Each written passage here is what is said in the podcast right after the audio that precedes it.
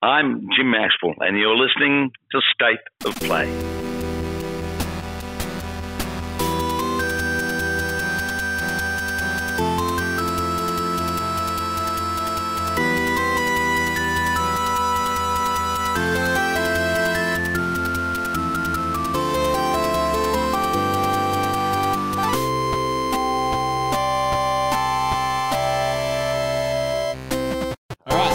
Play back again for another week. Uh, this time we have both guests, not guests. This time we have both hosts here. I'm Alistair Belling. And I'm Miles Caday. I'm sorry about that very strange introduction, everyone. I'm just so excited that the summer of cricket has officially begun in the international sense here at home. We're coming to you from the couch today in a very weird sense. I've got a sock pulled over my microphone, so feel free to uh, bang the volume right up on your on your smartphones as you're listening to this, because you're not going to have any of the popping explosions in your ears. Speaking of explosions, Miles, how explosive was the World T20 qualifiers that have just finished? Mate, I mean, interesting place to start. Straight You away. know, We're, we're, we're, we're not going to fluff around here. We're right into them. well, I mean, it's been a, a brilliant kind of year in terms of world cricket. In terms of exposure for emerging teams, it's been amazing. Both the men's and the women's um, T20 qualifiers have, have been held recently. I believe For the women's, the, the draw is locked in, and Thailand, the Kuala Lumpur Oompa Loompas.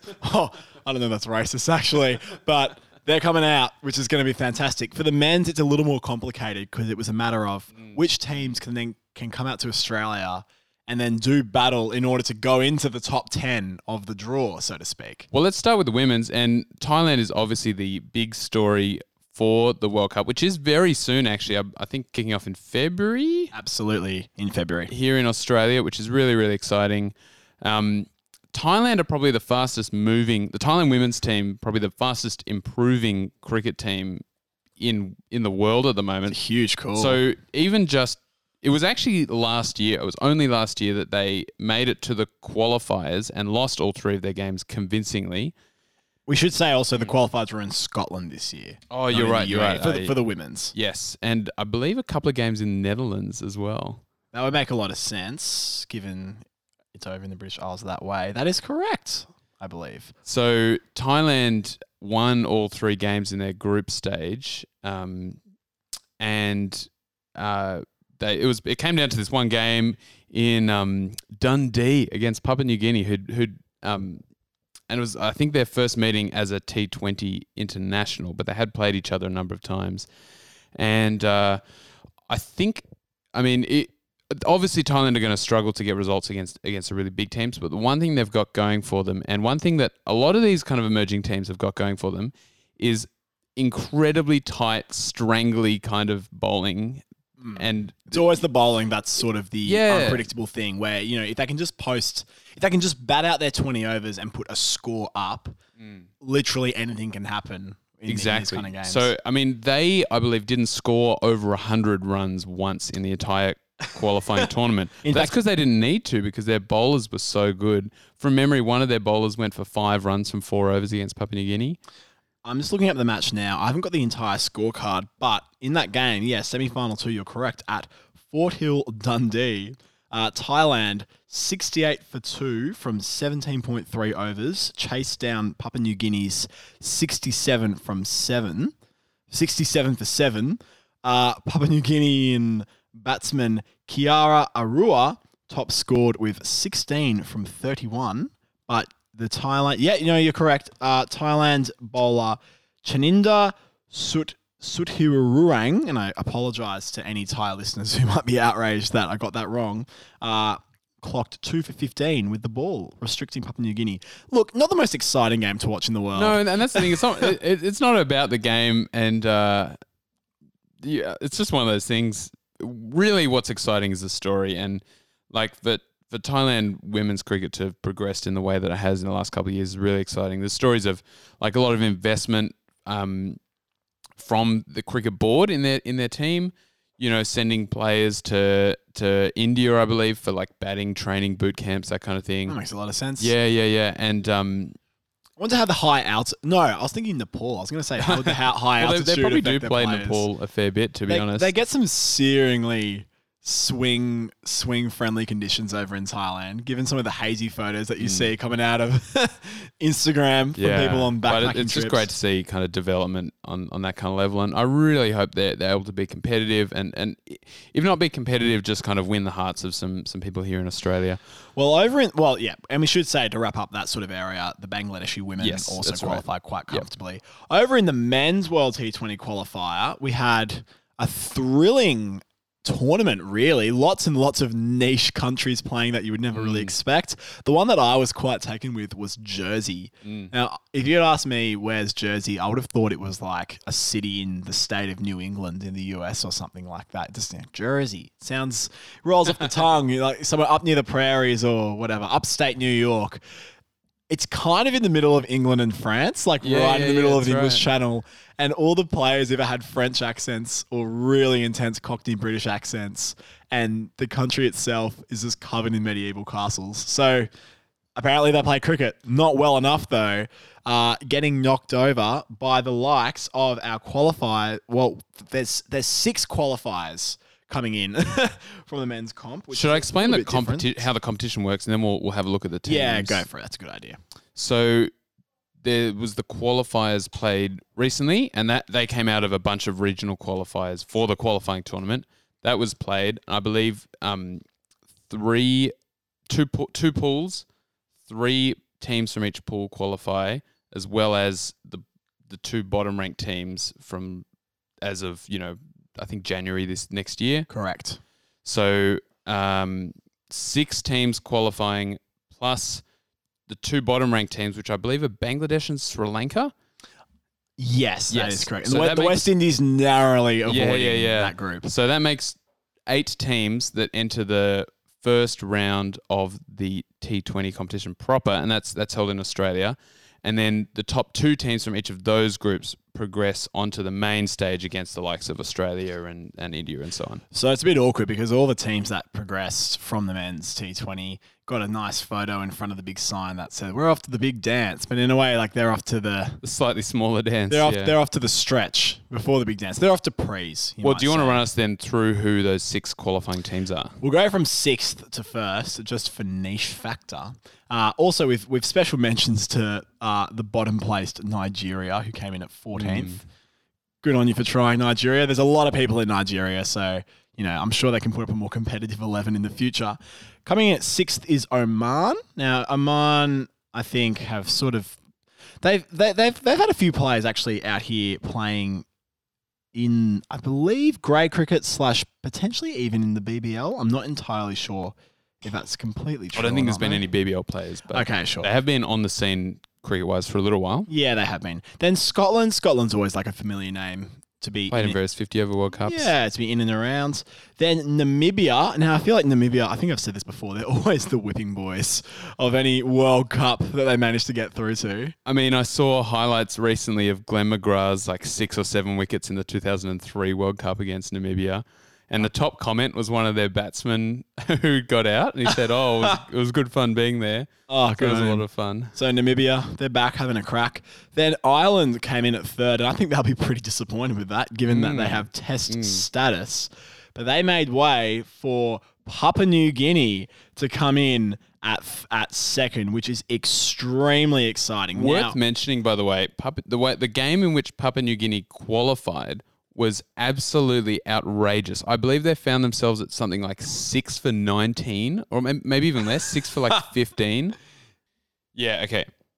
So Papua New Guinea against Kenya in what was the last group stage, and it was enough for them to secure the top spot in their group and a spot in Australia. Uh, managed to make 118, but that was after they were six for 19 in four overs before uh, Norman Vanua, who's like one of their strike quick bowlers, and uh, Sese Bau, who's a, who's a top order player, came together, put on, what was it, about 80 runs together, made 118 before um, Vanua and co knocked the Kenyans over for just 73. huge. Big Huge. result for them. Matt, well, I think it's just a massive story, and also it's Australia's closest neighbour, like closer than the Kiwis, and so it, it really is the first time we've had a proper oceanic tournament, so to speak. Now, it's just worth running through the two groups of teams that will then play off for the actual big dance. So Papua New Guinea will have to play Sri Lanka, who we're assuming will qualify quite comfortably, Ireland and Oman, and Oman, Oman, Oman. So, oh, gee, Oman's um, thank you. Oman's flag is intense as well. It's like two swords cross over a gun or something like that. That's hectic. So I would say that's the group of death um, in order to advance on from the Super 12s. But if Papua New Guinea can get one over Ireland, and you never know, the conditions might favour Papua New Guinea because it's a bit more humid here in Australia. Hard, bouncy wickets might not suit the Irishmen as much, but as we know, a lot of Aussies have Irish heritage, so anything can happen there. But I mean, I would pick Ireland and Sri Lanka to most logically advance from there. And then Group B is way more interesting. Bangladesh, I think, will very, very comfortably go through. And then we have the Netherlands, Namibia, and Scotland. I reckon um I'm uh I'm getting on team Namibia here, but I also think Scotland, given that Scotland have defeated England in an ODI fairly recently, and they also defeated Sri Lanka. I think they chased down like over 300 to get over Sri Lanka in a World Cup in a World Cup warm up for the Lankans earlier this year. I think they've got a bit of a bit of a um, hot streak going at the moment. I, so- Yeah, I mean, I think all of those teams will fancy themselves. Um, Netherlands as well have been very strong recently. I I mean, they were they dominated in the qualifiers. Really, that every every match they played, they just looked completely in control of the situation. Obviously, they've got the likes of the Coopers there, and you know the spirit of Dirk Nannes hovering around them as well. Let's um, I mean, let's take a step back. Obviously, the the World T20 seems to kind of continue to evolve, and I don't think it's settled into a format that you know is, is particularly familiar. It's been played with various numbers of teams. It's been played every four years, and then every two years, and then you know hasn't hasn't really settled as a tournament. Is mm. this the year where the World T20 kind of sits down as you know alongside the, the the 50 over World Cup as you know part of the fixture of global cricket? I think it is, and there's two reasons for that. Firstly, I think I think broadcasting the qualifiers on Fox Sports was an ingenious idea, and got it got good numbers apparently. Like every single game worldwide had, by all accounts, and you know we. fact, feel free to ch- fact check this if, if you want to. But I heard somewhere that at least half a million to a million people were watching each match, which, when you think about the fact that Nigeria is facing up against Bermuda in an empty stadium in the UAE, that's pretty significant. So I think you know if people can see it, people know it's on, and that's excellent. I think pe- mm. certainly more people knew that the qualifiers were on as opposed to say the Marsh Cup that's going on right now, for example. So speaking of which, the final is happening as we speak. So there you go. I think also another reason why global T20 is going to be settling now is because of the increased coverage of the women's game in particular, the hype around the upcoming Women's World Cup, which we've already sort of indirectly spoken about with the qualifiers. I'm sure many listeners are probably familiar with this by now, but the grand final of that tournament is going to be held on International Women's Day at the MCG. They're hoping to sell out the MCG. In addition to that, they've now booked Katy Perry to perform at the final for an exclusive Australian show, no sideshows. And so Katy Perry's been tweeting about international women's cricket. I believe I believe she's the most followed person on Twitter, or she's on par with Cristiano Ronaldo, or yeah, I'd something put like Justin Bieber in the conversation as well. I'm almost I'm almost certain you, you keep going and I'll fact check. I'm almost certain she she is in the top three. But regardless, it's a massive moment for women's cricket.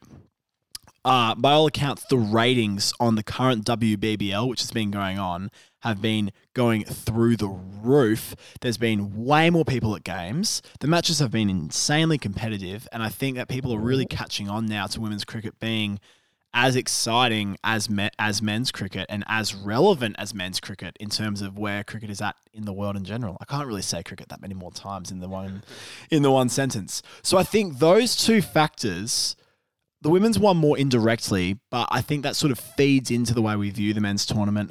I think it's sorry, last thing. Mm. I think as well the fact that we're having it in Australia, and I would say Australia is definitely not as savvy on T20 as other nations are, like India, for example. If you look at the last men's T20 World Cup, sellout stadiums in India, you have that crazy final with remember the name. Oh, I've forgotten his name. Carlos. you, you, you did not remember the name. Carlos Brathwaite. Th- thank you, Ian Bell, for that beautiful moment Ian- in commentary history. Oh, goodness gracious me. Um, yeah, I think I think it's going to boost the profile in Australia, and it's much needed, especially after the recent T20Is that we saw against Pakistan, in which no one was at those games apart from the Pakistani fans. I think it's a really good point, um, especially about if if at the as as it has been. I think the World T Twenty has just been a, a kind of sub World Cup competition that kind of happens every now and then, but obviously a really kind of substantial effort has gone towards um, elevating the women's World T Twenty as a you know equal and you know separate but kind of twinned tournament.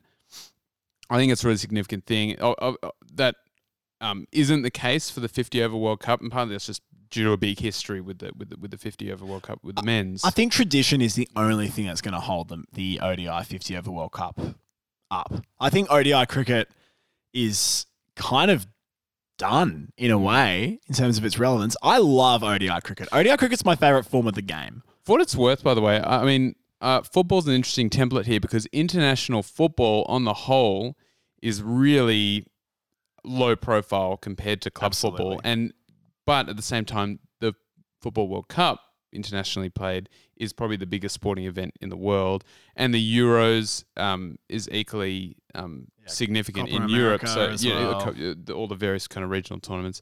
And uh, if you talk to an Australian, especially a fan of Massimo Luongo, they'd say the, the Asian Cup is also pretty significant. But um, I wonder if ODIs might just end up being that.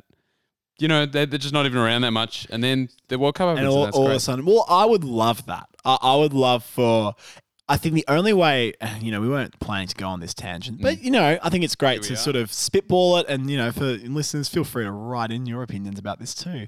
I think just having 50 over cricket exist as the World Cup, and then obviously you have the domestic games, so the players can sort of, you know, hone their skills, is a really interesting idea. However, I think the women's game has, has really got the answer of how to make all these forms of cricket relevant in the way and in the way that they do their series. And again, I think we've spoken about this before, but you know, having a series include a test match, include a few ODIs, and include some T20s, points up for grabs in all of those. You know, you can change the amount of points up for grabs depending on the format. I think that way it's about the cricket. It's not about the format, and that makes it so much more exciting. Obviously, there's no way that's going to happen while the Test Championship, while while, while this kind of first round of Test Championship hap- happens. And I reckon let's talk about how the Test Championship as a thing has gone. But Yeah, for it's now, interesting. Let's um let's keep things moving and talk WBBL. Absolutely. Well, look, we've sort of already spoken about it a tiny bit. Massive thanks again to Sophie Devine for coming on last week and being a divine guest. Uh, she's killing it right now. Um, I'm I'm convinced our potty has has some special powers given the success that numerous individuals have found after they've been on state of play, be it an ARIA nomination or the number one podcast in the UK for sport or whatever. Um, but yeah, look, the matches are incredibly close. There's been, I think the Melbourne Renegades now have had something like four last over or even last ball victories. I think, in particular, you know, with the Melbourne Renegades, we just had Courtney Webb taking South African all rounder and number one T20 bowler in the world, Marizanne Kapp, tonking her for six on the final ball of the game a couple of weeks ago, which was absolutely absurd. 29 runs off those last two overs. Yeah, the to big, bring it home. The big South African was had the ball smashed back over her head. Um, it's so exciting seeing all the internationals out here for that and prepping for the big tournament in February. I think as well with the Sydney Thunder, they have the first ever Pakistani international player playing for them, which is really really significant. So that's Nida Dar. Now. She has been pretty rubbish with the bat, admittedly, since making her way into the lime green, but she's been really handy with the ball. And so it's great to see some of those more developing nations, you know, s- scoring some gigs there. And the, mm. the WBBL is regarded as the best domestic tournament in the world for women. And just to see, yeah, th- to see the interest growing so much. Now, there's a darker side to that, though, and I think this is a really like interesting development. More money is bet on the WBBL right now than on the AFL. Now, that's a, that's a stat that I've I've read a couple of times recently, and the reason why that's been relevant is because Hobart Hurricanes wicketkeeper Emily Smith has been banned. I think just for sharing the playing eleven on her Instagram story a couple of hours before a game. Now she's been handed an intense fine. I think she's been sorry an intense punishment. She's been suspended for nine months. Well, her ban is for twelve months with nine months suspended, which means she's out essentially of contention for any international honours. I don't really think. Well, that's was, the whole summer, isn't it? Really. yeah. I don't think she was really pushing for international Mm. an international position, but I think it's a bit of a watermark moment, and sorry, it's a bit of a watershed moment in a way because you know, on one hand, the, of course, the punishment makes sense because it's international sport that we're talking about. On the other hand, the women's game is still, and I mean, I don't mean this to sound patronising at all, but you know, it's still a developing domestic competition, and I guess players are for the first for the first time, not just in their careers, but really in the history of the game, sort of wading through the waters of what it's like to be playing in a in a bit of a increasingly increasingly Mm. big shot commercialized competition. the the the sentence certainly is harsh, and the initial reaction was pretty negative towards the punishment. I, I think from from from most kind of pundits. At the same time, though, this stuff really is serious, and um, you know, as as the women's game really lifts as a professional sport, and particularly with this kind of looming awareness about how much money is actually bet on WBBL stuff, it's really important um, that there's care taken with with this with this stuff. And for what it's worth, for those who didn't catch the incident, um, Emily Smith just posted the team lineup before it was officially listed by the Hurricanes, which is a, a, a kind of an issue for um, potential bookmakers um, to maybe take advantage of. And um, I mean, it, I, it wasn't a serious thing. Like she was just kind of joking about her batting position being a bit lower than normal, I believe. Um, I think yeah, she was going Yeah. in at number eight or something like that. yeah, yeah, yeah, yeah. But still, I mean, it's rough. But someone's got to take the take the fall, and and I, I do think the best thing for international cricket as a whole, you know, for both men and women's, is is to just be ruthlessly consistent with these kind of things. I mean, we've we've obviously also just seen Shakib Al Hasan cop a hefty ban um, for play, um, from international duties for Bangladesh for not reporting a conversation he had over WhatsApp with a book, with a Mm. bookmaker, and that that this might sound so silly in terms of you know the optics of it of oh you know it's uh, micro issues, but then you know when you think of the damage gambling does in the lives of people and the way that bookmakers can use those little things and the extortionate amounts of money. Like people would have cashed in on the fact that Steve Smith got bowled for five in the first test match that's just finished between Australia and Pakistan in Brisbane and was the lowest scorer on the team for Australia. If you'd bet money on that, given Smith's form, you would receive a huge payout. And likewise, people will lose huge amounts of money. Like the amount of money shifting in gambling in cricket is insane. And I, I, I think we certainly don't realize that. But all you got to do is look at how many betting ads are around the ground to understand the impact this and has. And that's the maybe negative side of this is you wonder how much um, these betting companies and there's some particularly you know poor repeat offenders in this regard who just Cricket so, Australia so being involved in, in, in, in, in, in the pockets of cricket, cricket Australia that there just Mm. there's, there's concerns there and uh, I would love for a sport like cricket to take a really strong stance and obviously that's up to the cricket boards themselves there's just a lot of money from betting advertisers, but I, I, I think it would be such a great thing for cricket to take a stand against um, betting. Obviously, you know, if, if, I'm, not, I'm not saying you can't have a punt, Uh, but such a big difference between having a punt and you know your, When there's- kid, your when kid going to school with no food the next day. yeah, when when one day a player's banned for for for uh, basically a whole season for a pretty minor offence, and then you know they walk out and there's you know sports bet advertising everywhere. You just wonder like what's Yeah. going on there, really. Yeah, what, what and um, behind that are. anyway, let, us maybe take a, just a quick overview of where the, the Big Bash table's at. Um, last year, obviously, Brisbane Heat took the win, and they are sitting pretty at the top of the table um, alongside the Strikers with 18 points from 12 games with two to play. Scorchers are in there as well with 16 points, and it looks like there's three teams competing for that fourth finals Yeah, spot. so the Renegades are really making a late push. Yep. Alongside the Sixers and Thunder. The Thunder have got to rely on other results um, with nine points from 12 games. Renegades have a game in hand um, uh, over the Sixers on who are on 12 points, Renegades on 10. So it looks like a pretty tight run thing, basically between the Sixers and the Renegades. Uh, and then it's finals time. Definitely one to keep an eye on there. Look, to wrap up today, we're just going to go a quick blast around the grounds because this is the State of Play podcast. What is the state of play in the ongoing series around the world? We've spoken about the T20 qualifiers. We've had a look at the women's game and all the ethics and optics around that uh, with everything that a growing game will have.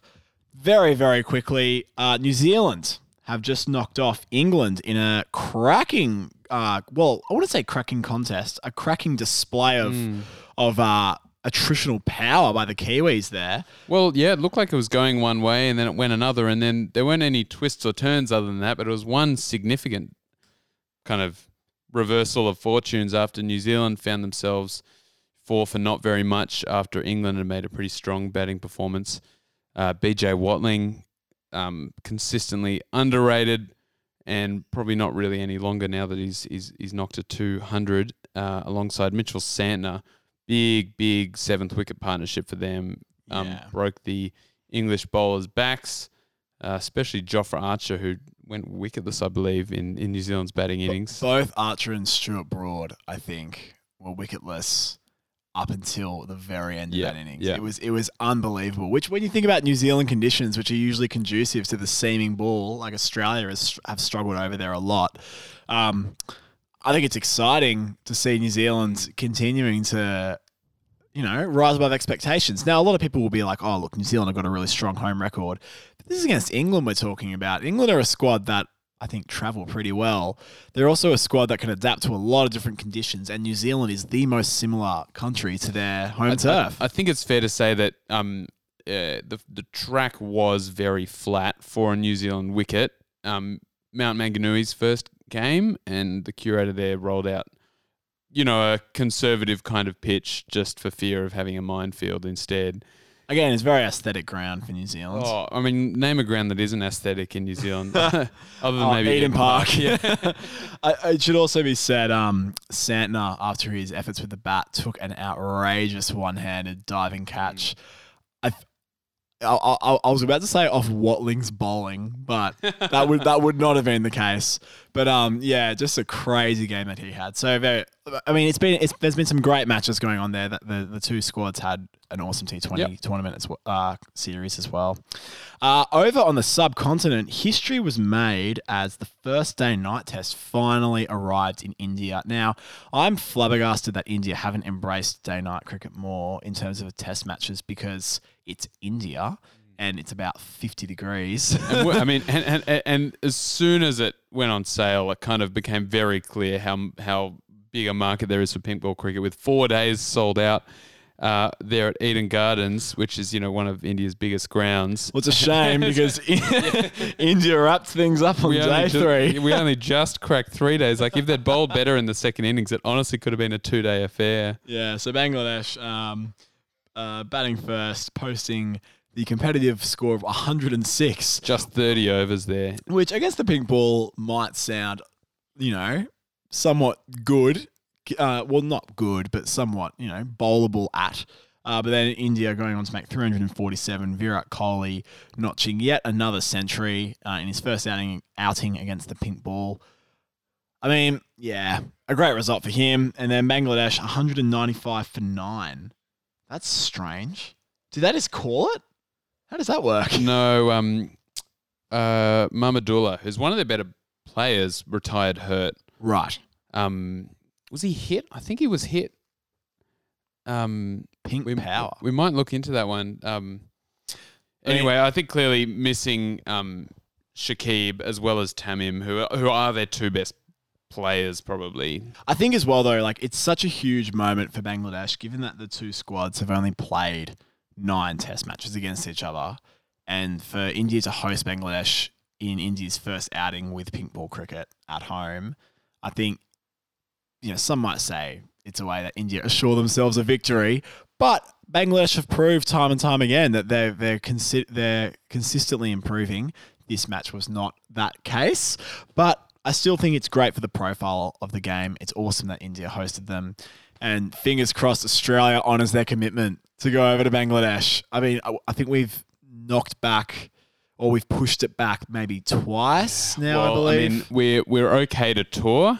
I believe we cancelled a tour in 2015ish. We did go over there in 2017, and they were very competitive. They were really competitive. Won, won all that series. and I believe Smith even said in the press conference afterwards that he Mm. really looks forward to playing more test matches against them. and uh, I believe they were going to come over, not this last winter, but the, the year before, 2018, uh, play a couple of top end games, but um, wasn't financially viable according to Cricket Australia because that is the only relevant factor in deciding whether you should play cricket. According 100%. and that's why you put T20Is on Foxtel. Look to finish off, Miles. Let's just have a look at the first test that has just gone down up in Brisbane for the Australian summer. We're not going to camp out too long here because this is. We're going to try and move away from talking too much about just Australian cricket. There's Mm. so much more going on in the world of cricket, as we've realised over the Yeah, course of this yeah, yeah, yeah. podcast. Let's just hit some of the main stories. The big one, obviously, is Marnus Labuschagne's, um, you know, managing, managing to make good on his form in England. Big, big century for him. I'm pretty happy. Like, I, it, Usman Khawaja felt like, oh, we've got our test number three, and then that obviously hasn't worked out quite as we'd hoped. But this does feel like we've got a three, and that, and that, that, that feels really good for Australian cricket moving he, he forward. looks so incredibly comfortable at the crease. He's when he came out to concussion st- sub for Steve Smith and a really hostile English crowd. He got Scone's first ball, I think, Mm, of, yeah. of that innings, and he just you know straightened back up, kept chewing his gum. He looks like a he looks like he carries himself like a like a tough as nails 1982 cricketer. You know, rolling with the likes of Merv Hughes and Allan Border, but he's got a bit of a baby face. He's got a David Gower vibe to him, I reckon. That's very true. Very elegant, you know, kind of a pretty boy, but But he's, tough as he- nails. but he's mixing it with you know with people like A B and stuff. So Absolutely. um, that was really good. I, I- I think maybe the most disappointing aspect of it was the performance of the Pakistani bowlers. And whenever Pakistan come out, we talk about oh how good how good's the Pakistan bowling. They always look great on paper as a team. Like not even just their bowlers, their their, their batters looked like they're going to be firing in this match. And first first session, you know, Pakistan none for fifty odd. Yeah. It's like, oh man, this attritional test since, cricket. Since records of ball by ball statistics started, it was actually the longest opening partnership by an opposition team in terms of balls faced at the Gabba, That's an excellent. That's an excellent stat. and one right up there in terms of runs scored. But then it all just fell apart. Most disappointing to me was Babar Azam's ridiculous slashy drive. You know, early on in his innings, I mean, the bloke's only like twenty five, I think. So Yeah. like he's still maturing in that sense. having And- said that, he's played twenty something tests, and at that point had only scored one century. Well, that's what I find crazy. He's only scored one century, but he's being touted as one of the all-time greats potentially. And in the second innings, in the second innings, he showed that 104 for 173. Again, falling victim mm. to the pass your milestone and then throw your wicket away because that's all that matters. I think a, a ray of hope for the Pakistanis from this. Two rays of hope. First of all, Steve Smith is he is he vulnerable to leg spin? I don't know. I thought he I thought Yasir Shah was excellent. He bowled. He looked threatening. I thought he looked threatening most of the time. The way he was turning it across Dave Warner, I thought was really, really great. Nice flight. Obviously, I think as well the the Australians can play spin way more easily on their home deck. Conditions are very different in a hot Queensland, fairly flat track by day five as opposed to in, over in the UAE. But also, I just wanted to add, I thought Pakistan's middle order performance, particularly in the second innings, you know, Babar Azam at number four there with 104, but also Muhammad Rizwan at number six with his 95, Yasir Shah with a little cameo of 42, and even in the first innings, Well, Asad Shafiq to me looked the best of the batters. I I hmm. mean, he he fell reasonably cheaply in the second innings, but 76 in the first. which made at that point his Gabba record was like incredible because he had a, a absurd fourth innings um, Oh. century in 2016. That amazing game. That's what that that you know one of the forgotten tests where Pakistan Yeah. nearly chased down. I believe it was over 450 and got was- with it was, uh, I mean, un- unbelievable game. got within a whisker of it. Let's um let's talk about um Naseem Shah. Number one, is he actually 16? And number two, is he actually good? What are your thoughts? Well, is he actually 16? Well, look, there's a bit of an age range going on with the Pakistan player because Imran Khan's approaching his 60s, surely. And, you know, splitting his time being president of the country while having a trundle. Um, is he actually 16? Well, honestly, Imran Khan bowled like a 60 year old. But yeah, here you go. I mean, apparently his school wasn't happy about him coming out to play, and they they really wanted him to stay in school and do his homework as opposed to come and represent Pakistan.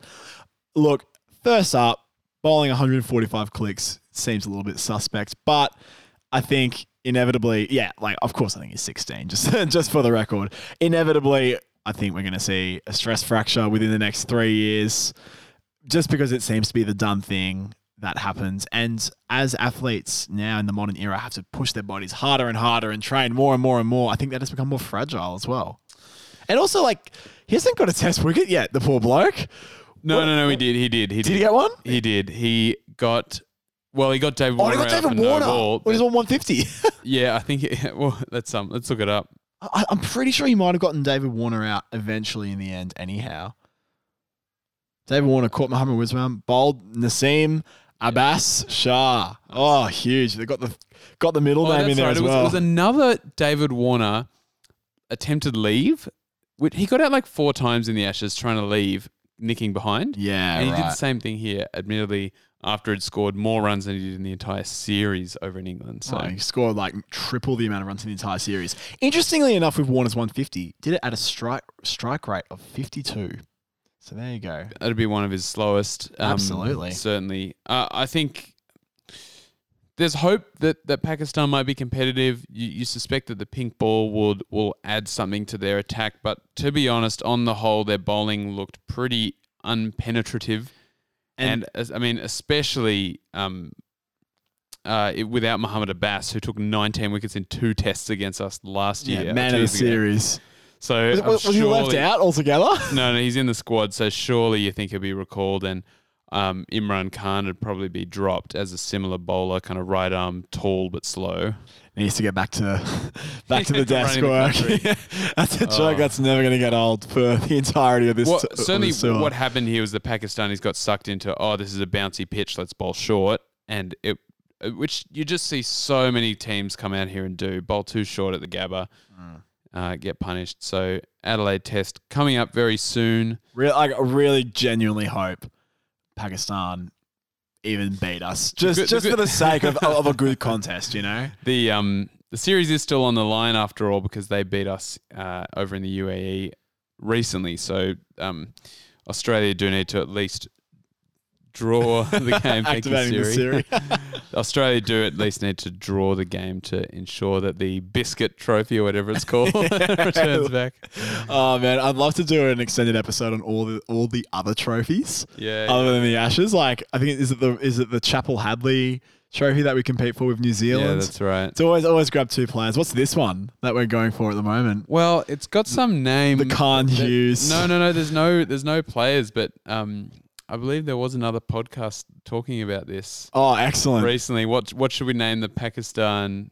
No, no. Jim Maxwell was talking on air actually about what, what the, what the Pakistan Australia, um, you know, competition should be called. I don't know. I, feel like Inzamam. In, Surely in, should- the Inzamam Lee, the Inzamam Lee pennant, or the or, or the? Wasim. Wasim's a great word.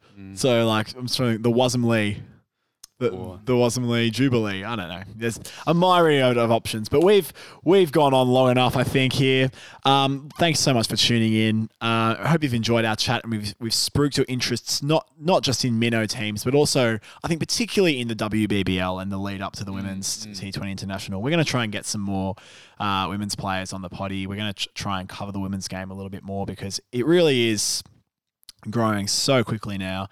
I went and saw Gang of Youths back in 2014 at Oxford Art Factory, and none of my friends wanted to come with me because they didn't know who that band was. And now they're the biggest band in Australia. I feel like women's cricket is on a similar trajectory. So hmm. go Father and Lightness, ladies. But for now, I'm Alistair Velling. And I'm Miles Cadet, and that's the best end we've ever had. Beautiful.